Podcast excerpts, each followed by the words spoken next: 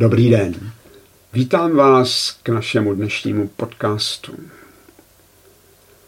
Jestli nemůžete jméno Donald Trump nebo Boris Johnson ani slyšet, tak si počkejte na další podcast. Nechci, abyste dopadli jako onen muž ve Velké Británii, který kvůli Brexitu utrpěl psychózu a měl halucinace. Ale na druhou stranu by vás dnešní podcast mohl zajímat. Chci se totiž oběma politiky zabývat méně kvůli jejich ideologickým cílům, anebo dobru a zlu jejich politiky. Všímám si spíše toho, co vy jistě také pozorujete. Trump a Johnson používají úplně jiný styl, než je dnes ve světové politice zvykem. Zajímá mě, proč k tomu došlo. A proto chci spolu s vámi uvažovat o tom, jak oba politici dosahují své cíle. A přitom se budu ptát, proč to dělají právě tak rabiátským způsobem. Taky mě zajímá, co je opravdový důvod toho, že se oba státníci setkávají u většiny ostatních politiků a komentátorů s tak nezakrývanou nenávistí. Ale konečně chci dokázat, že oni dva sice také dělají chyby, ale ti, kteří je kritizují, jsou v mnohém ohledu mnohem horší než oni.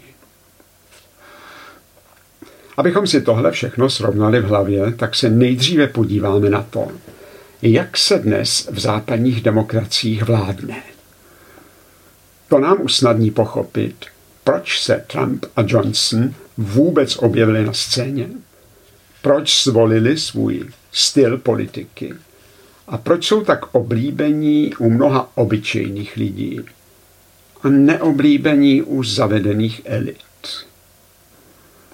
Tak se do toho konečně dejme a zeptejme se, jak se dnes v demokraciích vládne. Politici jsou lidé jako my, to znamená, že se nechtějí předřít, ale přesto chtějí mít úspěch. V jejich případě to znamená, že si chtějí usnadnit vládnutí. A tak se snaží vyloučit náhody a výjimky tím, že společnost vtěsnají do co nejpodrobnějších předpisů a norem pro všechno. Od hřebíku přes prací prostředky až po to, jak smíme mluvit. Snaží se ve všech oblastech přesně nadefinovat, co lidé smí a co nesmí. Prostě odsaď až pocať. Dnešní politici tedy trpí kontrolní mánií a protože věří, že pak budou moci společnost lépe ovládat.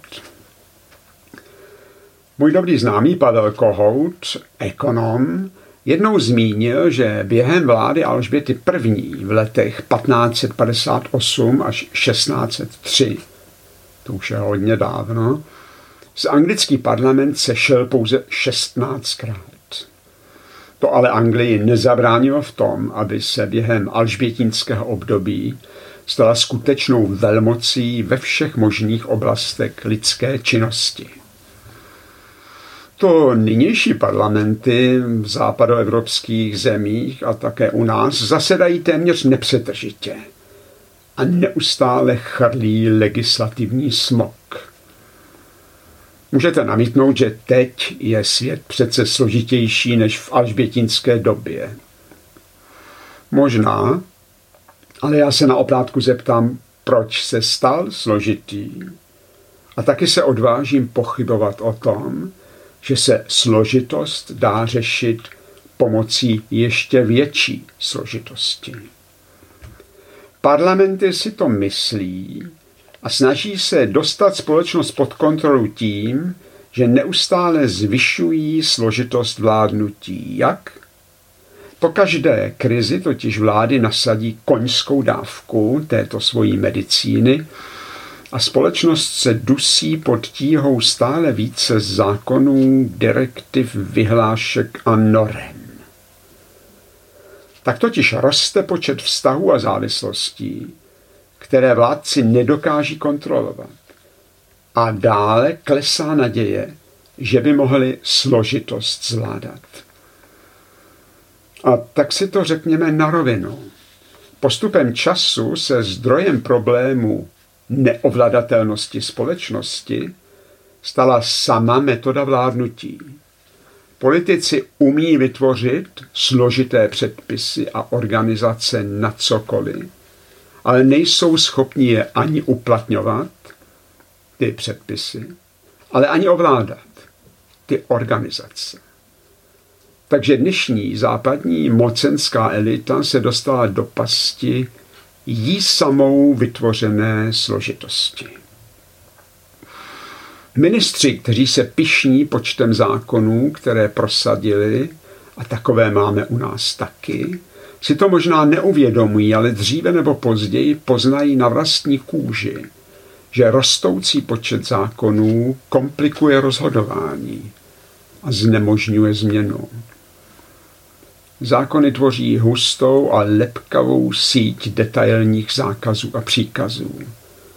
A proto se politik, který chce něco opravdu změnit, s nimi dostane nutně do rozporu. Vždy se totiž najde nějaká vyhláška, norma nebo dokonce zákon, které nejsou v souladu s jeho politickým rozhodnutím. Ale aby to nebylo tak jednoduché, podle mého názoru přichází tato nemožnost jednat a výrazně měnit pro většinu těch, kteří jsou již nahoře, vlastně jako na zavolanou.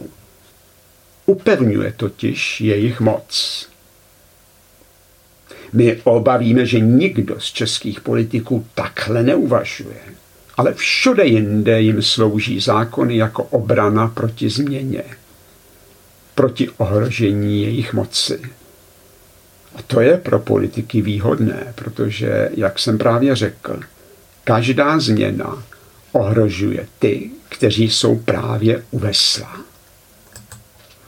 Jelikož je mocenská pozice politiků založená na překypujícím zákonodárství, tak v nouzi zcela logicky zavolají na pomoc soudy. Ty však ale opravdu nejsou instituce, které chtějí v první řadě měnit. Naopak, soudy jsou správci kupy navršených a vzájemně protiřečivých zákonů. A tato skutečnost jim zaručuje moc a i materiální výhody. Nemají tedy zájem na tom právní systém zjednodušovat a dělat se tak zbytečnými. Právě naopak – Komplikované zákony je posilují a činí je nepostradatelnými. A přiznejme si jedno, kdybychom my byli na jejich místě, tak bychom se asi chovali stejně. Tenhle vývoj má ale jeden hodně nepříjemný následek. Pro mnoho dnešních politiků již není měřitkem správnosti toho, co dělají, to, do jaké míry se to zhoduje s přáními občanů. Politika je pro ně správná, když je pro ně bezpečná. To znamená, když ji potvrdí soud. Ale soud se hlavně ptá na to, je-li stav společnosti v souladu se zákony. Méně na to, je-li v souladu se zájmy občany společnosti. A navíc Soudci jsou také jenom lidé s vlastními názory a zájmy. Chcete příklad? Prosím. Londýnský soud nedávno prohlásil, že nemůže posuzovat rozhodnutí Borise Johnsona poslat parlament na prázdniny. Ale pár dní poté rozhodl britský nejvyšší soud, že právě tím Johnson porušil ústavu. Oba víme, že neexistuje žádná psaná britská ústava. Rozsudek nejvyššího soudu tedy byl pouze výrazem názorů a zájmů jedné malé skupinky juristů. A zajímavé je, všech deset měl stejný názor. Byl to důkaz nepochybné, anebo naopak pochybné pravdy. Co myslíte? Takže co už víme. Kdysi dávno byly doby, kdy politici stáli v čele skupin občanů, kteří chtěli něco změnit. Dnes jsou politici spíše správní úředníci, kteří se snaží všechno detailně kontrolovat. Tím ale zvyšují složitost společnosti a zabraňují často velmi potřebným změnám. Takže všechno nasvědčuje tomu, že je třeba rozhodovací procesy zjednodušit. To znamená snížit počet právních a jiných zátarasů na cestě ke změně. A teď pozor. Sotva jsme začali přemýšlet o politických disidentech Trumpovi a Johnsonovi, a to ještě hodně od lesa, tak jsme již narazili na silný důvod, který mluví pro jejich přímočarý politický styl. A vidíme také, že ve společnosti vzniká poptávka po takové razantní politice. A navíc rostoucí nespokojenost lidí s těmi, kteří jim vládnou, má ještě další příčinu. Nevládnou jim totiž jenom volení politici. Většina dnešních politických vůdců v demokratických státech se setkává v diskrétních kroužcích s dalšími mocnými hráči. V každé zemi se vládnoucí vrstva skládá z politiků, významných podnikatelů, vlivných médií a lobbystů všeho druhu. Špičkoví politici, členové podnikatelské a mediální elity jsou zapojeni do řetězce vzájemných závazků a laskavostí. Výsledkem jejich zákulisního špitání jsou pečlivě vyvážená řešení, a to tak, aby zájmy všech zúčastněných byly patřičně zohledněny. Média, která na místo v rozhovoru s normálními lidmi určují v těchto diskrétních kroužcích spolu s vůdčími politiky témata, kterými se má společnost zabývat, nafukují události, které mají lidem sugerovat, že jde opravdu o to, co je důležité. A pomáhají před občany simulovat politické střety, vymýšlet si zavilé protivníky a dramatické křižovatky s epochálními rozměry. Ale když jde o zájmy obyčejných lidí, tak to vypadá následovně. Vládnoucí vrstva jim vnucuje důležitá politická témata a zároveň i jejich správná, jedině správná řešení. Co jsme si to řekli na začátku? Politikům jde o to usnadnit si vládnutí tím, že zabrání náhodám a výjimkám a vtěsnají společnost do co nejpodrobnějších předpisů a norem na všechno. Nadřazeným cílem všech vládnoucích je zachovat co nejdéle stávající rozdělení moci.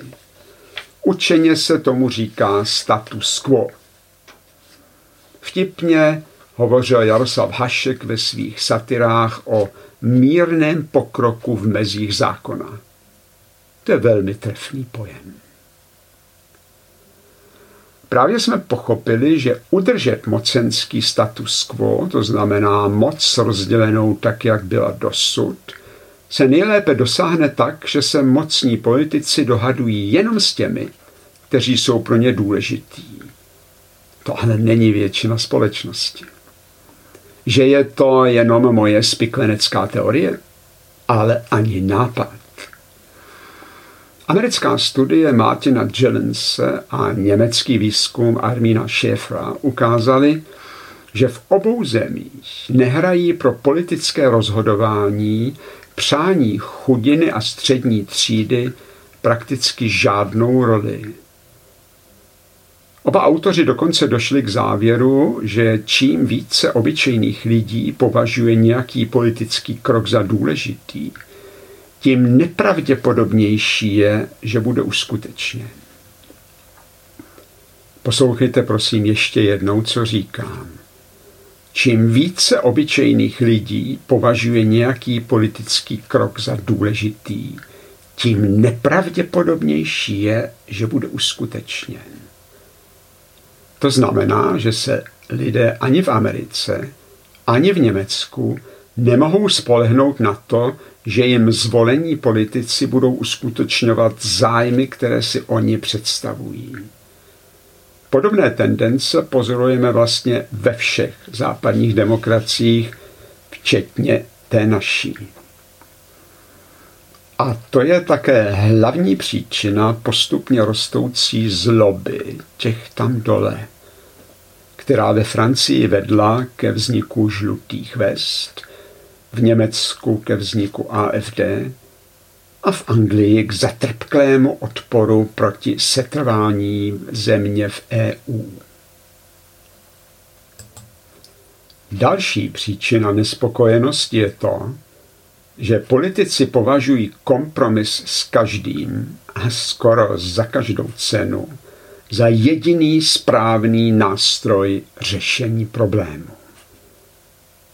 Ale my, normální lidé, přece víme, že každý kompromis ve skutečnosti jenom odkládá jednou stejně nevyhnutelné rázné řešení. Vládnoucí v současných demokraciích svou zálibu ve zlaté střední cestě zdůvodňují tím, že dnešní svět prý vylučuje jednoduchá řešení. A opravdu, jejich řešení jednoduchá nejsou, ale mají většinou jenom dva výsledky. Buď se nezmění nic, anebo v horším případě podstrčí občanům nějaké kukaččí vejce. Vzpomeňte si jen na přísně tajné vyjednávání, tak pro všechny prý výhodné transatlantické obchodní smlouvy TTIP. Proč asi tajné? Protože nebylo co tajit? Tak to asi ne. A když skončil Obama, přišlo proti TTIPu jednoduché, přímočaré a účinné Trumpovo ne. Jak to, že příliš jednoduché řešení najednou šlo? A jak to, že se země koule ještě pořád točí i bez TTIPu? My ale už tušíme, proč etablovaným stranám vadí příliš jednoduchá řešení, jako tvrdý Brexit, nebo zeď na hranicích k Mexiku, nebo vyloučení krizových zemí z eurozóny. Proč? Protože ruší ta zmíněná pečlivě vyvážená řešení a řetězce vzájemných laskavostí, které umožňují, aby si všichni aktéři vládnoucí vrstvy přišli na své.